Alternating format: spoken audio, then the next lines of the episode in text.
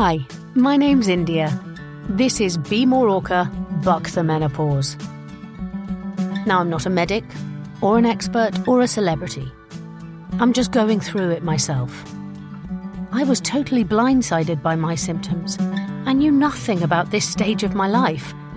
And then I discovered neither did any of my friends. So I'm on a mission to find out everything I can, explore every avenue to help us manage our symptoms and get our lives back on track.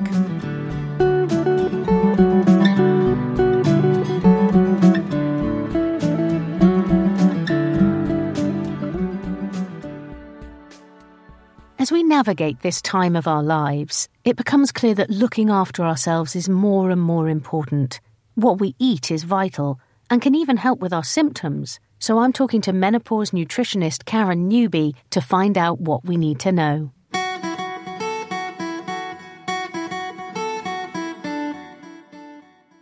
Hi, Karen. Thanks so much for coming and talking to me today. Lovely to be here, India. Thanks for inviting me. Now, last year, you published your wonderful book, The Natural Menopause Method A Nutritional Guide to Perimenopause and Beyond. And what I love about it is you're incredibly inclusive and non judgmental. And actually, all the things that you say are eminently achievable, which is essential, isn't it? Yeah, I'm very much a, a realist. And that's why there aren't any sort of crazy restrictions in there or things that, like you say, aren't attainable because we're overwhelmed and we're very stressed and we have very limited bandwidth. So I wanted it to be something that everyone can dip in and out of. And the smallest of shifts, I'm a big believer, can make the biggest difference. Well, that's what I wanted to talk to you about. And you are, I have to say, you're living proof because most people I talk to who want to help women during this menopausal stage of their lives, it's been born out of a hideous personal experience of their own menopause. And that was absolutely the case for me. But you're living proof that diet and nutrition are more important now than ever, and it can allow us to have a much better time. I think a lot of it is about being prepared, mm-hmm. which I think now the conversation about perimenopause, I think women now understand what that is and that they're in perimenopause. Whereas I, because I have worked in women's health the last 10 years, I'm kind of very fine tuned, if you like, to my own natural rhythm, but also those of my clients as well. And I can see the signs, spot the signs and symptoms before they become, you know, manifest into much greater things. Although, you know, everyone's journey is individual, but I am, yeah, I am a believer that good food, therapeutic food, often eating more, potentially some supplements and lifestyle shifts help not only this transition, but future proof our body. Exactly. Now, you touched briefly on there, and I want to really delve into your idea of these four shifts. So, not seismic changes in people's lives, just little micro changes that have a massive impact. So, can you talk us through your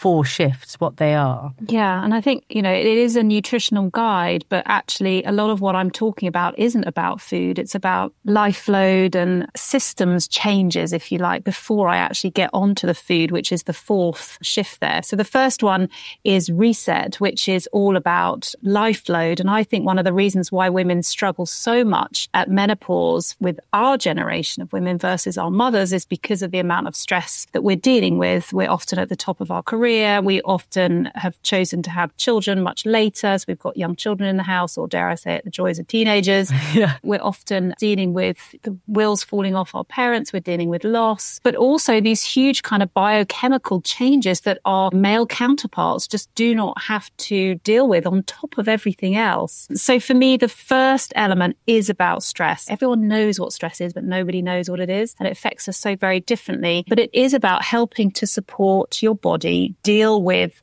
what life throws at you better. So for me, I want women to feel in control and then we can make decisions as we feel fit. But it is about feeling control. I think a lot of the things with menopause is that we just don't feel like ourselves anymore. And I, I want us to feel like ourselves because our late 40s and 50s should be the best years of our life where we're powering through. Why shouldn't we change our career or get to the top of our career? My understanding really of stress is that it actually can be a positive force if we can adapt to it.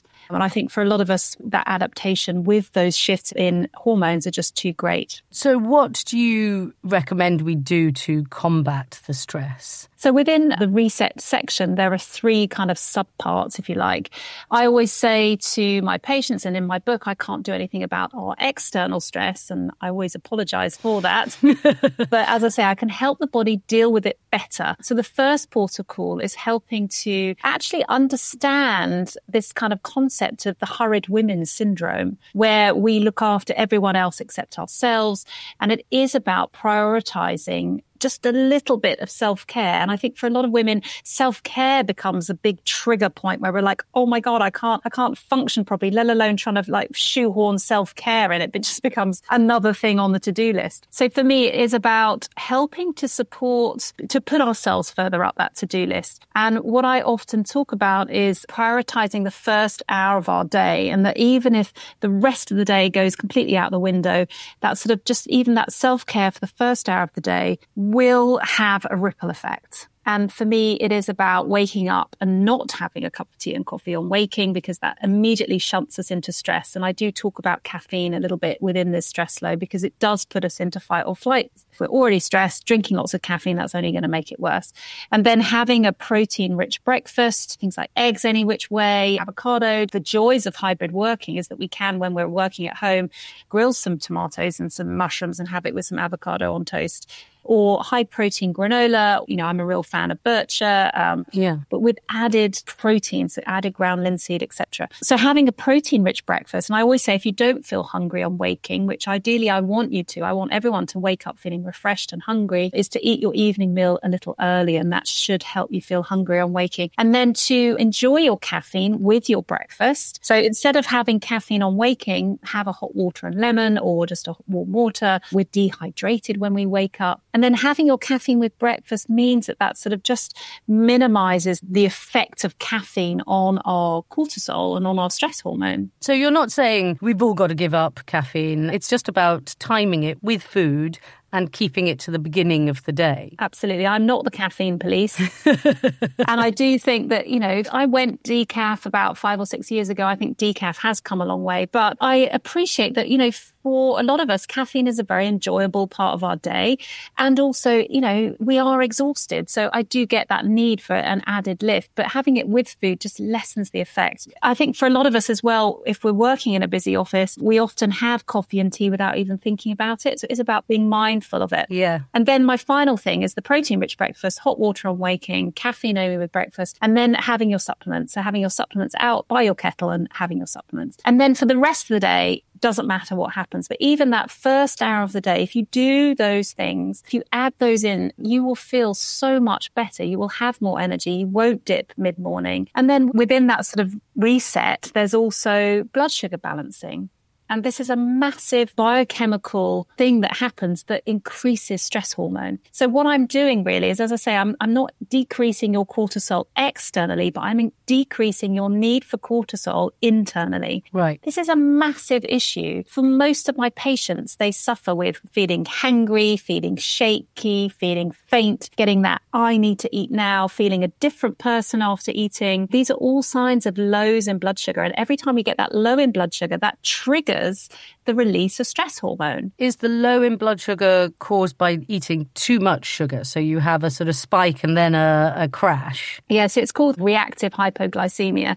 So if you have tea and toast, for example, for breakfast, caffeine also affects your blood sugar. It mobilizes stored glucose from your liver and your muscles to zoom around the body because the body thinks it needs to do something physical and, you know, that fight or flight mode. And that's why if we have too much caffeine, we can feel quite jangly. But yeah, if you have tea and toast, your blood sugar goes really high and then you get that crash, which usually happens around sort of mid morning. And because the brain does not like too high blood sugar and it doesn't like too low, it stimulates this stress cascade of cortisol, adrenaline, noradrenaline to bring the blood sugar back up again. The thing is as well is that when we have those lows of blood sugar, this can exacerbate mood, irritability, OCD, anger, mood swings. So much of that is to do with lows in blood sugar, but also it can trigger hot sweats. So those kind of hot flushes it, one of the biggest triggers of hot flushes is sugar because adrenaline and noradrenaline are vasodilatory. So by helping support your blood sugar, by putting more protein and more beneficial fats into your diet, I always liken sugar as pouring petrol onto our energy fire. The flames burn really bright and then they burn really small. Whereas protein and fats is like putting coal on the fire. The flames don't burn as bright, but they burn for longer. You get that drip feed of energy and that increased heat increases satiety. Because I think from so many of us, we're not anchoring our hunger anymore because we're having so many carbohydrates. We all know that you do the thing if you have tea and toast or coffee and toast and then by 10:30 you think, "Oh god, I feel awful." So then you go for a sugary snack and another coffee to lift you back up. And as you're saying, that's the worst possible thing you can do. You have these blood sugar roller coasters that then are there the whole day. If you don't catch it in the morning, that will be your whole day of those highs and lows. And I think for most of us, we are on that roller coaster. And every time you have those lows, that's terribly depleting of things like vitamin C, which is really needed for energy production. That's why we're whacked. You know, that's why I always say a coffee or tea only lasts you until the next one. I've gone decaf as well with my coffee a few years ago. And I used to do two big mugs with like three espressos in it and then fill it up with water and milk. I woke up feeling great one Saturday morning.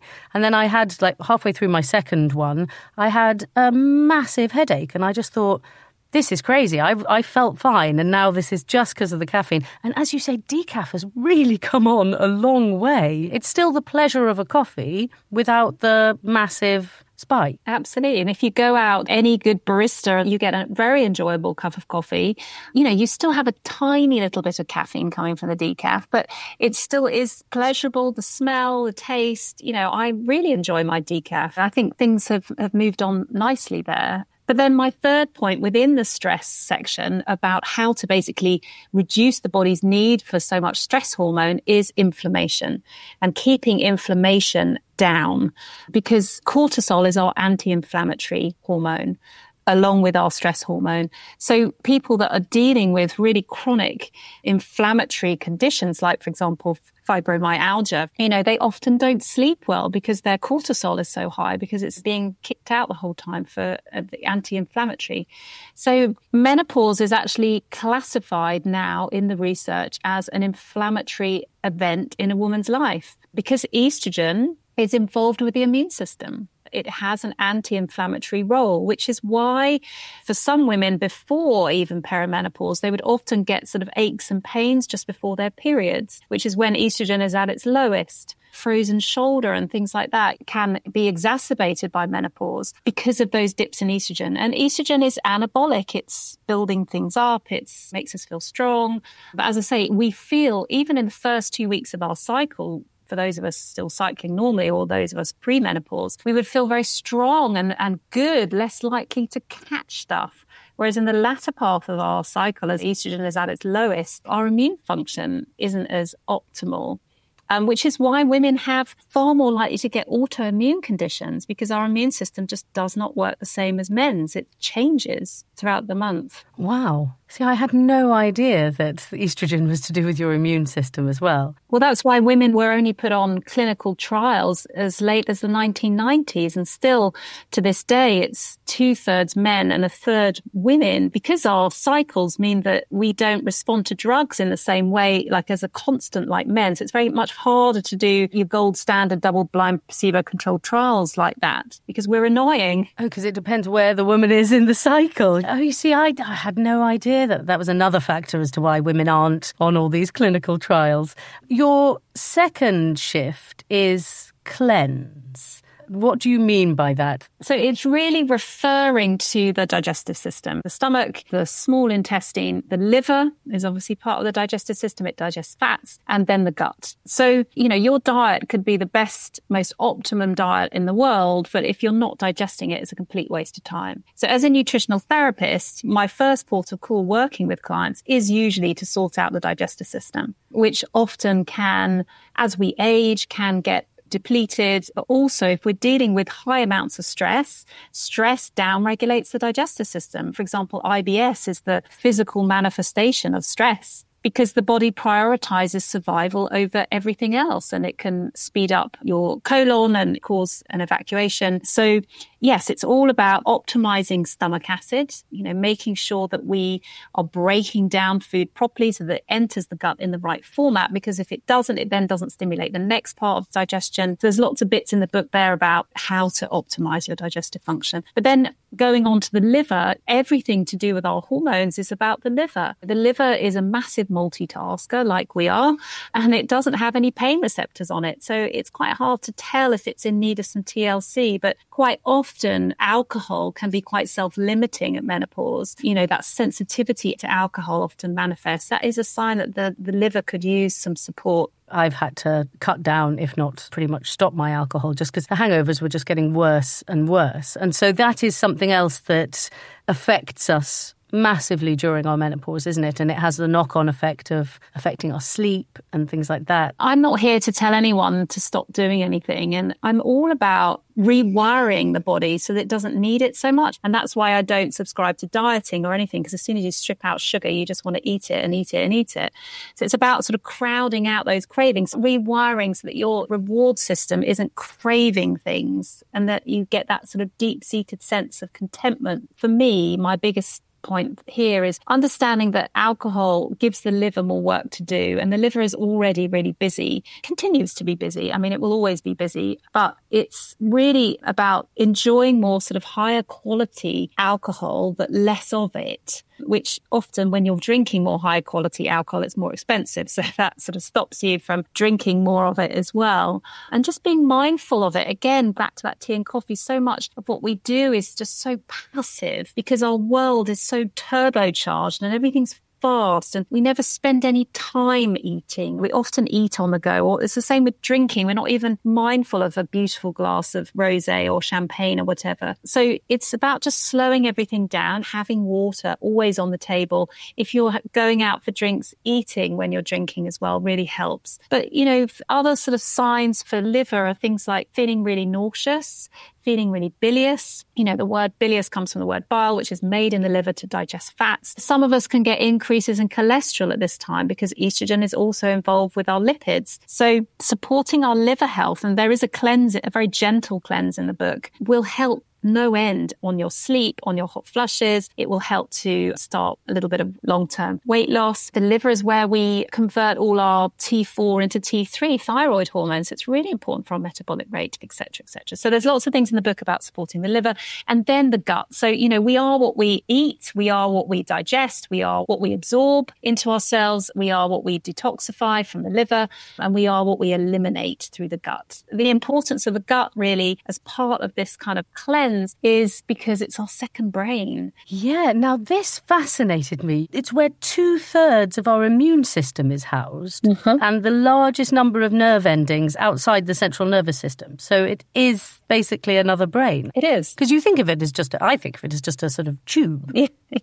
where everything goes down and that's all it does. That's extraordinary that it has so many nerve endings and it's such a vital part. Yeah, absolutely. It's the enteric nervous system, which is this kind of peripheral nervous system, but outside of the brain and the spinal column. And it's connected to the brain by the vagus nerve, which is this massive kind of trunk nerve, which actually most of the communication is coming from the gut to the brain. So the brain is like listening. So that thing of trust your gut is real. Yeah. And that gut instinct, you know, we have language that is related to that biochemistry. Butterflies in the stomach. Well, actually our stomach is kind of mid chest, really really. What we mean is our gut. And that's when constipation, for example, can be very much kind of connected to anxiety, worrying about things. We hold so much emotion in our gut when we have menopause, quite a lot of the time we are getting psychological symptoms. The focus for me is about helping to support the gut, to support the brain. So low mood, for example, can be caused because estrogen is linked to the serotonin, which is our happiness neurochemical. And 90% of our serotonin is made in the gut. A lot of other neurochemicals are created in the gut as well. Sorting out the gut really helps to sort out things like foggy head, for example, and that sort of brain fog. But that low mood is also linked to inflammation. Going back to the reset part, the inflammation, depression is now seen as an inflammatory condition. And this is before perimenopause. You know, this is aside yeah. from perimenopause because, you know, 20,000 years ago, we would have withdrawn from the tribe because we would have had inflammation, i.e. from a cut or some kind of illness so as not to spread it around. Whereas now we don't have those kinds of inflammation, but we get inflammation from our diet and from our lifestyle uh, from stress, from processed foods, from sugar, from, you know, gluten is now classified as an inflammatory food. And we withdraw. So we have these depressive like symptoms of withdrawal because of that inflammation. What can we do to help our guts then? You were talking about the importance of breakfast. So actually, this idea of fasting and don't eat until 11 o'clock, you talk about mini fasting. Yeah. So a lot of people say they're on the 16 8, but that just means that they're missing breakfast and drinking loads of tea and coffee, which is basically meaning that they're hanging off their hormones. And for me, I want to fuel your brain and your body at the start of the day, which is when we need the energy. We don't need the energy at the end of the day. And if you are actually doing the 16-8 fast, I'd much rather people have a brunch and a late lunch and then go to bed hungry. Do you see what I mean? Because that's when we need the energy, not a back ended towards the end of the day. And we all do it the other way around because it's easier because then you're asleep for most of it, aren't you? Yeah. Rather than going to bed hungry. yeah. Yeah. And we go to bed just having eaten. And it minimizes the need for caffeine when you've fueled your brain. And that's why that first hour of the day really helps. It's a very interesting exercise. It might be tricky initially, but you will feel the effects. With the gut, my easiest rule of thumb is just to increase your plants and working to 30, then to 40, then to 50 unique plants. And by plants, I mean things like herbs and spices and fruit and veg, pulses, legumes, nuts and seeds, non-gluten grains. And actually, if you cook a lot of curries and tagines and making pestos and things like that, you will easily reach 30 to 40. And I think when you cook from scratch, you know, twice a day, if I'm making my birch or whatever, you know, I'm putting lots of different things in, then you will achieve that. And your gut bacteria, they need to feed off the fiber that you feed them. And if you don't feed them enough fiber, they just don't grow. And then we have more putrefacted bacteria, we get more bloating and we get constipation. You know, constipation affects our estrogen. You know, we need to be getting estrogen out of the body. And we always talk about estrogen at menopause not being very high, but we can get sort of a unopposed estrogen as progesterone is actually the first hormone that generally reduces at menopause because we're often not ovulating. Um, and if we don't ovulate, we'll still be producing estrogen, but not progesterone from the empty sac post ovulation, which is called the corpus luteum, which is why some of those psychological symptoms such as anxiety and insomnia start to manifest first, well before our cycles start to change, well before we get things like hot flushes, which is why I think a lot of women think that they're not in perimenopause because all we kind of associate with menopause is hot flushes or period changing. Exactly. And for me, the perimenopause was all the psychological things. I mean, it's really fascinating listening to you. You just touched on there about the rest aspect. Your third shift is rest. So that thing of waking at two or three in the morning, that's what happened to me all the time, that sort of insomnia. And you were saying that's when the liver is functioning. Yeah, it's most active. So, is that a sign that your liver is in need of some help if you're waking regularly? Well, certainly in Chinese traditional medicine, there's a 24 hour body clock, which there's no double blind placebo controlled trial, although there is now more research into what's called chrononutrition. It actually comes from the sort of the drug industry about when the liver is metabolizing pharmaceuticals most efficiently. So there is more work into that. And as I say, there's no double blind placebo controlled trial, but it does kind of make sense to me that the body wouldn't be really active on all of its organs all at the same time. And between the hours of one and three is the liver time of detoxification. And quite often women are waking up between the hours of one and three. And as I say, once you start to support your liver, you will sleep better. Quite often people get to sleep by drinking alcohol alcohol, for example, but often that can really disrupt our sleep and can make us wake. If you're waking in the night, one of the biggest things to maybe put into place is having a protein rich snack before bed. Because sometimes if you're waking in the night, that can be to do with a low in blood sugar, which is releasing cortisol. If you're waking up with hot sweats as well, you've got that vasodilatory noradrenaline and adrenaline bringing the blood sugar back up and causing a night sweat. So that blood sugar balancing should help with your sleep. But It's also about supporting your circadian rhythm, which is our 24 hour sleep wake cycle. And I think for most of us, we spend half the day desperately trying to wake ourselves up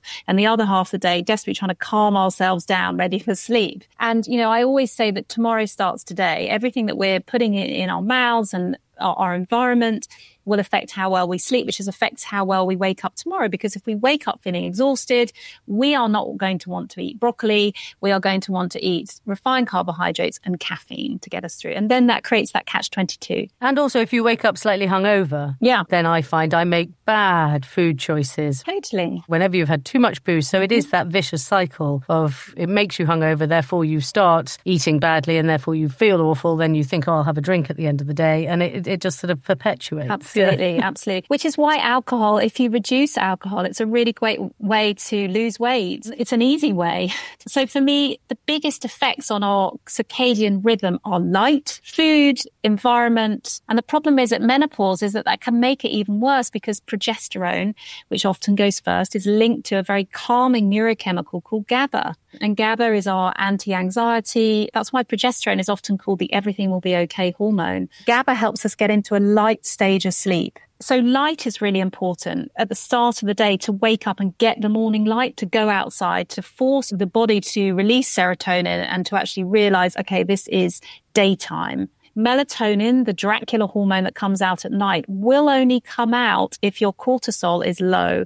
So if you've got lots of screens, if you're scrolling, that sort of blue light from the screen is going through your retina, stimulating adrenaline production and forcing the body to think, okay, it's still daytime.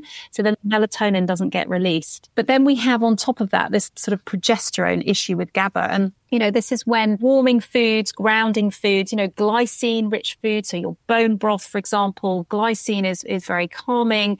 It helps to support GABA and then B6, which helps to support progesterone and zinc and magnesium. They're all really, really important for progesterone, but also to help us with sleep. So magnesium is nature's tranquilizer. And for most of my clients, we are low in magnesium. So, you know, if you get twitchy leg at night, if you, if you suffer with lots of migraines, if you've got lots of period cramping, if you've traditionally had, you know, low energy, these are all signs of lows in magnesium. So having Epsom salt baths, magnesium through the skin is absorbed.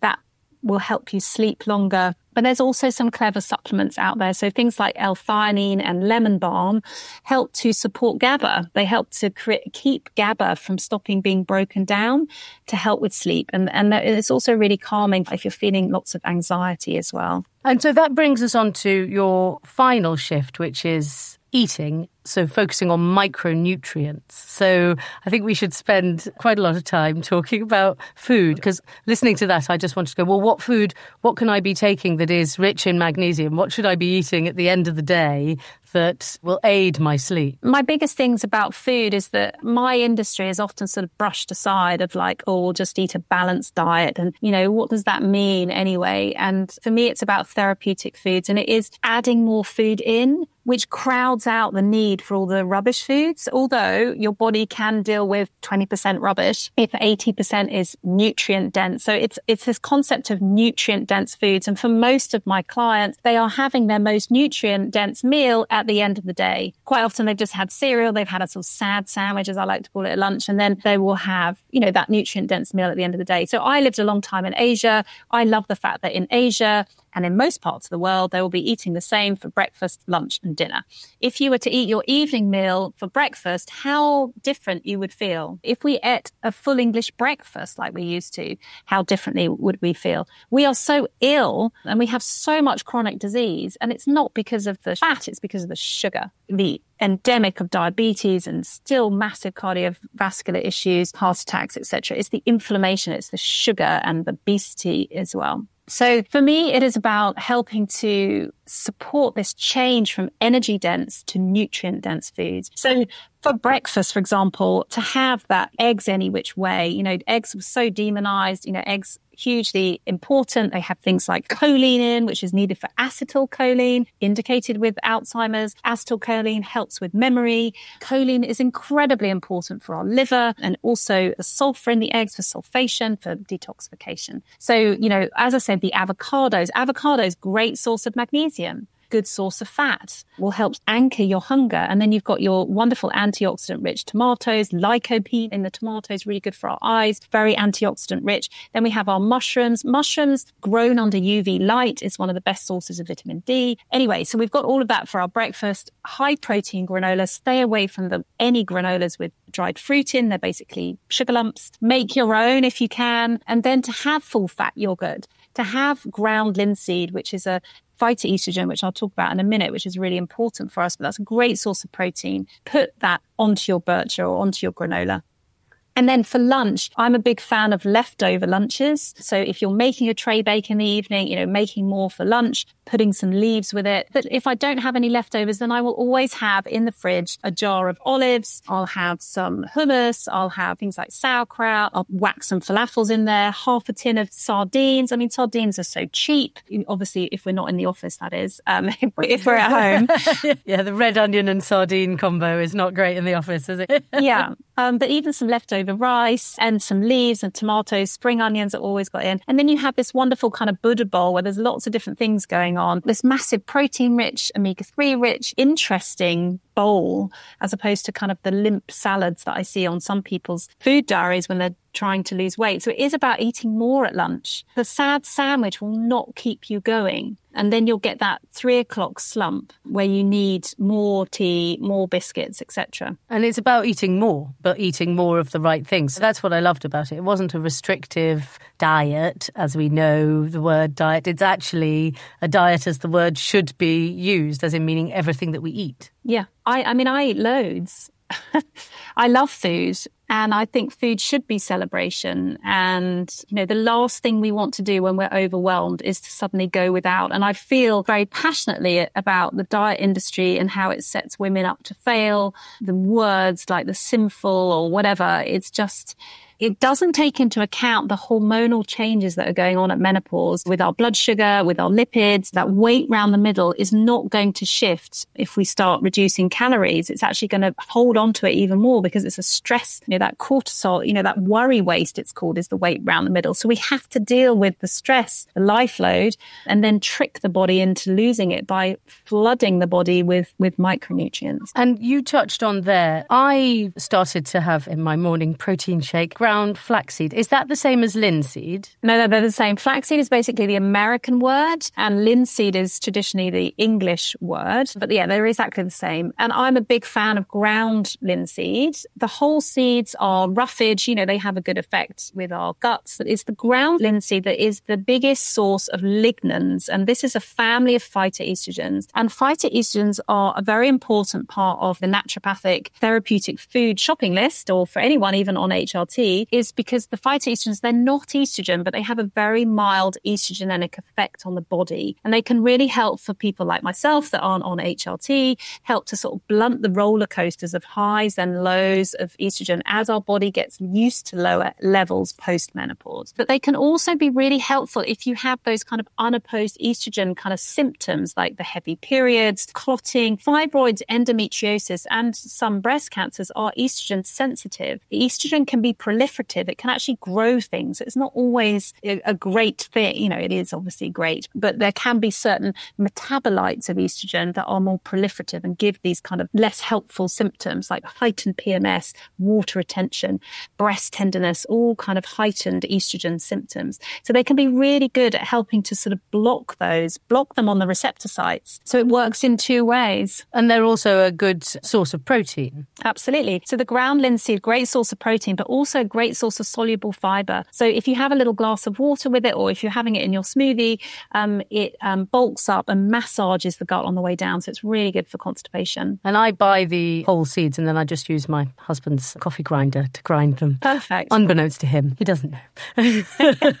and what I keep seeing on things like Instagram is turmeric and ginger but together it's lauded as this sort of superfood. Is there something that happens? I want to use you to bust all these myths that keep being thrown at me. At this stage of our lives, I think women are preyed on their vulnerability. You know, you think, oh God, should I be doing this? And oh, I need to be doing that. And as you say, the supplement and wellness industry is such a massive multinational billion dollar industry now that it's difficult to pick apart what's true and what's utter rubbish, for want of a better word.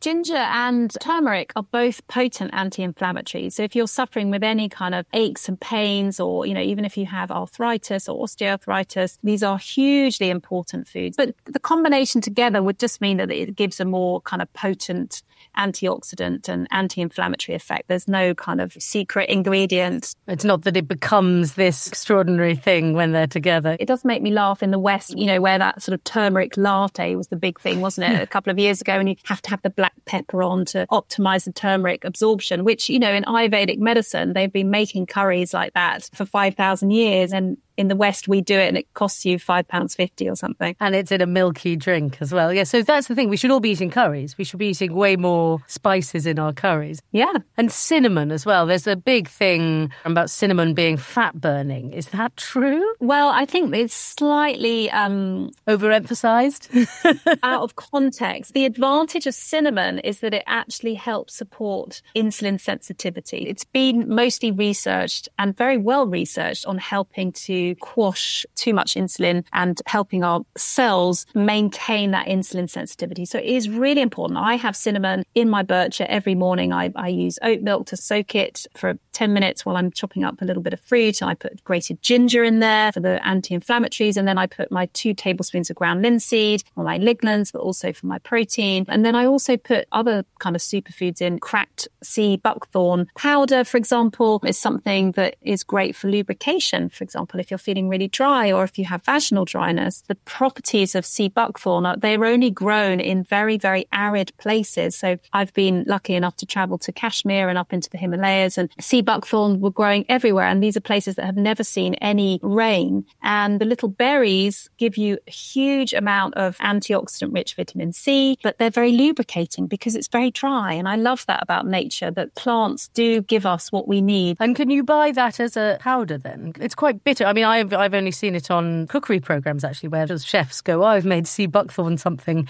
and people sort of faces pucker and go, oh, that's interesting. But is it bitter in a powder form? It's a bit like grapefruit, I would say. Oh, right. Okay. What I like about that bitter taste is that we don't taste much bitter anymore. Whereas we used to, didn't we? We used to have things like gooseberries all over the place as well. We've stopped eating bitter and we've stopped eating sour. So I like it for that as well, that sort of taste. You've just brought me on to sour.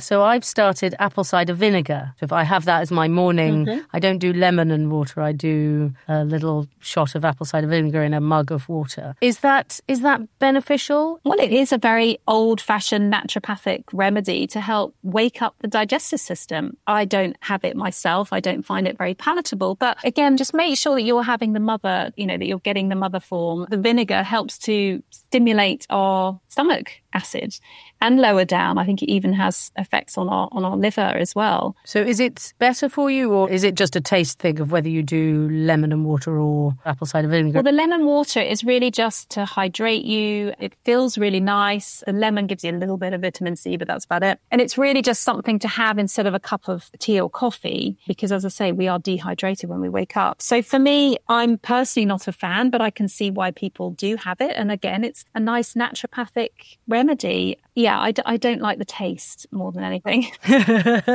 well, there's now one that actually has turmeric and black pepper in it and honey. Of course it does. Oh, of course it does. That's actually pretty good because I was having to put honey into it to, you know, mask the complete face crumpling sourness of it in the early morning. But actually, I don't need to put honey in this one, so I think that's good.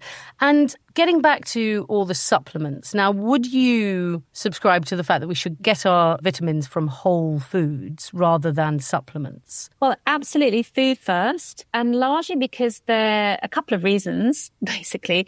Food is information it gives us lots of different things at the same time. So for an example, a tin of sardines will be giving you great amounts of omega 3.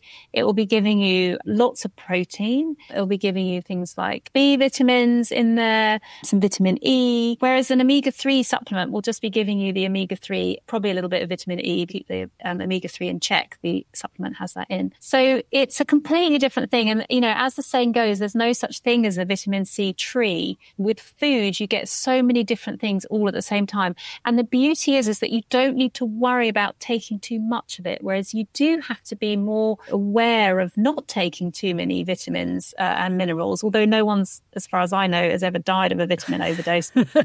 so they should be supplements in the truest sense of the word. They should supplement your already vitamin rich diet. Absolutely. And what would you recommend? And I do take supplements. Right. I'm not quite on the sort of the Barbara Cartland style. I think she took about 65.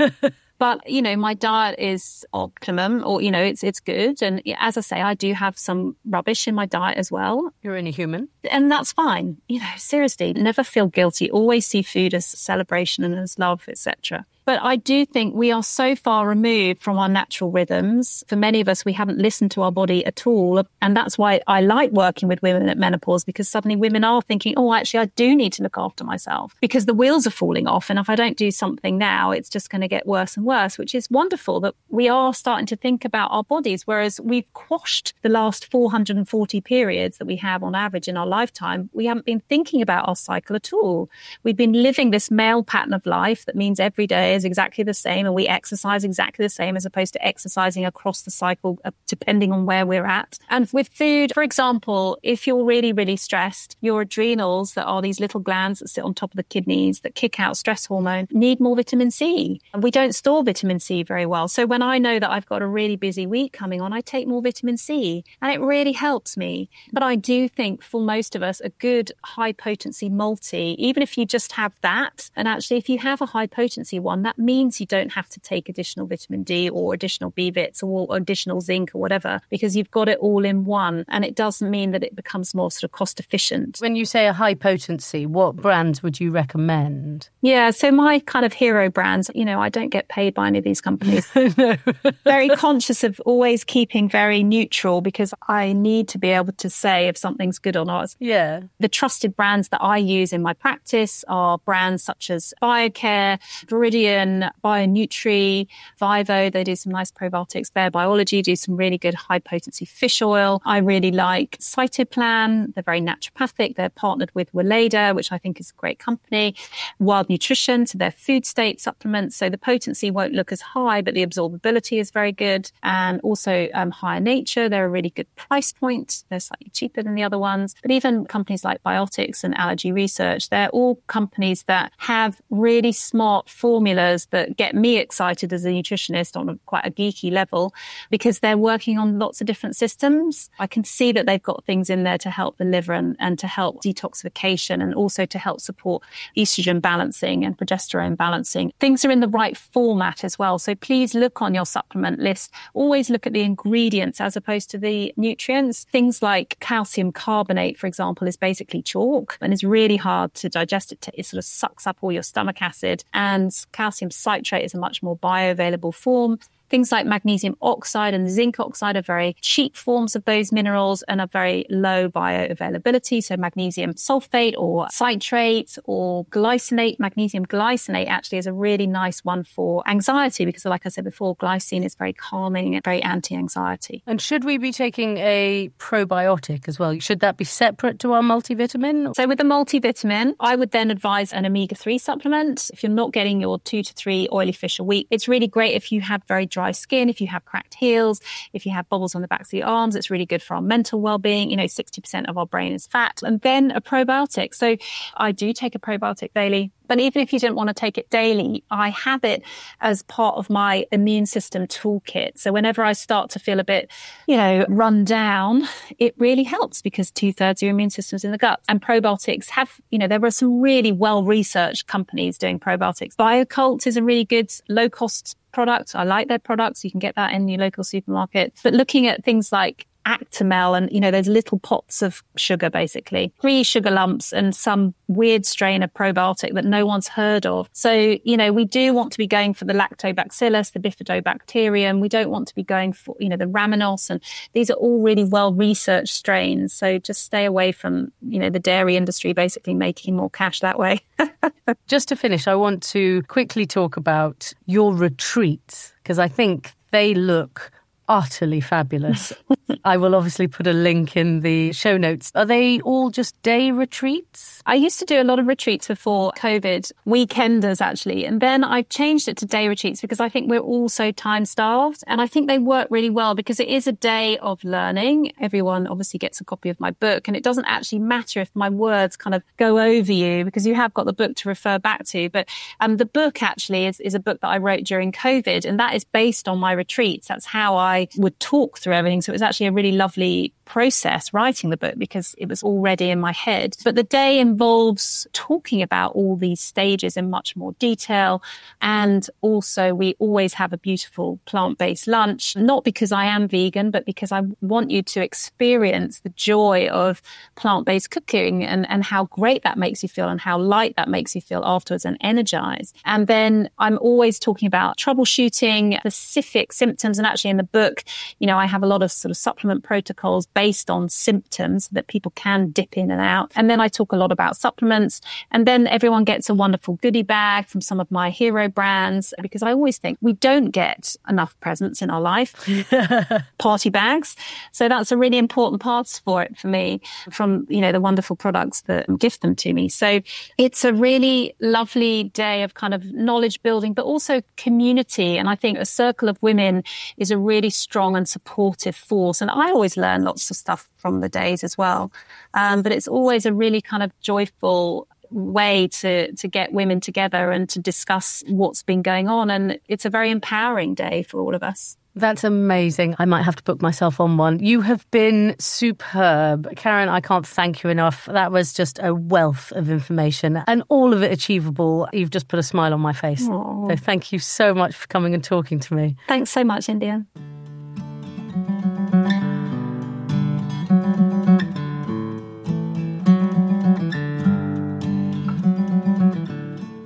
What I love about Karen's approach is that tiny shifts in our behaviour can make such a difference to our general well-being and our menopausal symptoms. Whether you're on HRT or not, we all need more Karen in our lives. If you want to read her book, which I highly recommend, I've put the details in the show notes. Next time, I'm talking eye health with optometrist Harps Kular about how fluctuating hormones affect our eyes she's seen a huge rise in the number of menopausal women coming to her with dry eye, which surprisingly isn't what you'd think, and how her own struggles with perimenopause and not being taken seriously by her GP has allowed her to really connect with her patients and give them the space to be heard about their menopausal symptoms. If you want to be more Orca, head to bemoreorcapod.co.uk for all the latest on what's coming up, I've cherry picked articles to keep you informed so you don't have to sift through the news. And become a member. Tell me what matters to you and what questions you want answering. Help shape the pod and help other women just like you so we never have to feel like we're going it alone again. And if you've liked this episode, please subscribe as it helps with those pesky algorithms and lets others find us and become part of our pod. And follow me at be.more.orca for my no filter menopause diary.